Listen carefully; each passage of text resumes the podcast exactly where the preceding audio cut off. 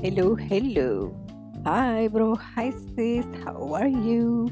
Apa kabarnya hari ini? Ketemu lagi sama saya Ira Kania di podcast Things Pentel malam minggu sama bubu. Nah, kalau ini sih malam minggu sama bubu beneran karena emang hari ini hari ke-26 uh, dari 30 hari bersuara bareng The Podcaster Indonesia.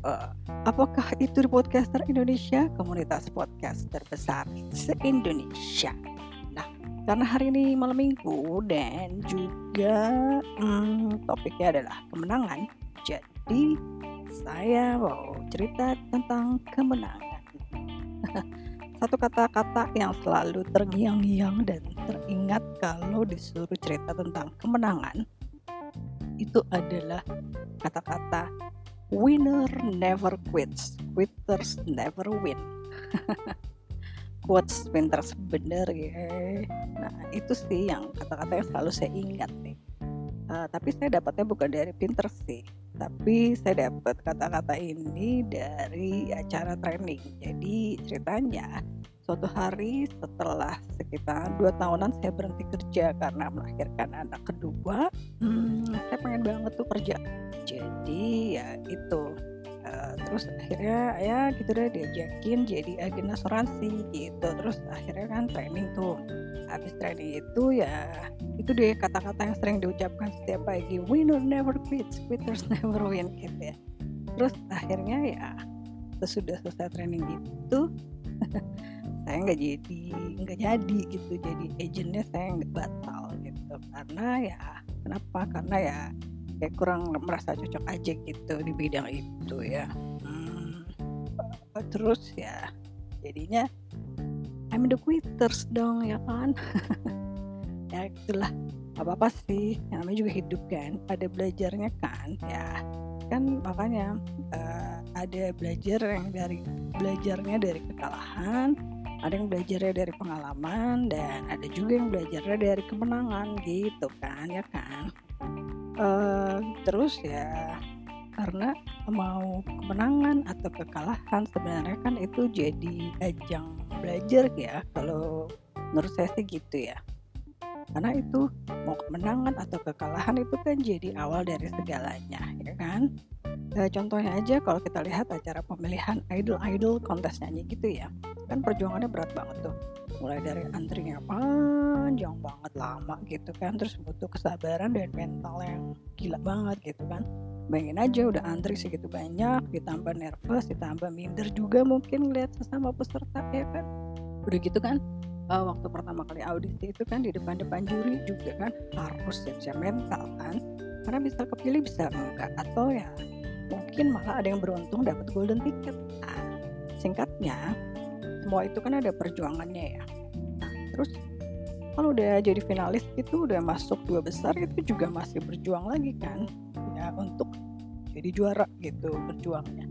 Terus kalau udah menang ya itu juga malah jadi awal lagi untuk berjuang di belantika musik gitu kan? Bener gak karena ya bisa bertahan bisa enggak gitu.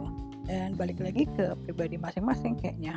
Uh, karena kemenangan yang didapat itu kan sebenarnya bukan akhir dari segalanya tapi malah perjuangan baru gitu. Ya dong ya dong.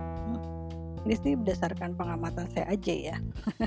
Sebagai peminat musik dan netizen di dunia industri musik gitu ya.